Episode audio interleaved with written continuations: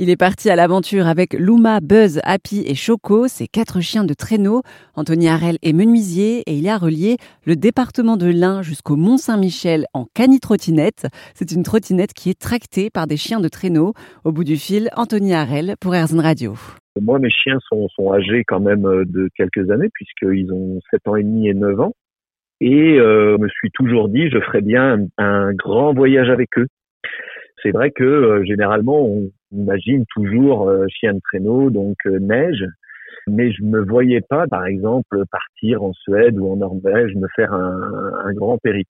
Je me suis dit aussi que je pratiquais plus le, le, le machine hors neige que avec de la neige, puisque voilà sur une sur une année entière, on n'a que on va dire deux mois, trois mois dans les, les, plus belles années où on a de la neige. Donc tout le reste de l'année, en fait, on utilise les chiens hors neige.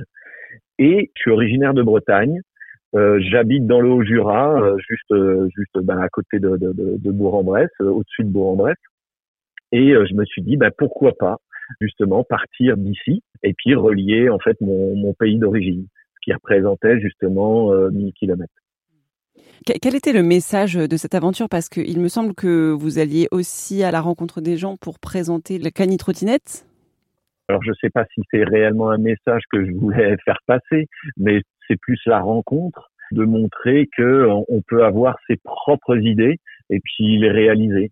Et c'est vrai que j'ai eu vraiment tout au long du voyage là des rencontres vraiment formidables dans le sens où où les gens me, me voyaient arriver donc c'est vrai que c'est assez euh, folklorique ou euh, ou en tout cas ça attire l'œil et les gens prenaient du plaisir euh, à voir l'attelage et étaient réellement contents de me trouver sur leur chemin. Et moi aussi, bien sûr. C'était Anthony Harel pour Airzone Radio, un habitant du Jura qui est parti 40 jours en voyage à travers la France avec ses quatre chiens de traîneau.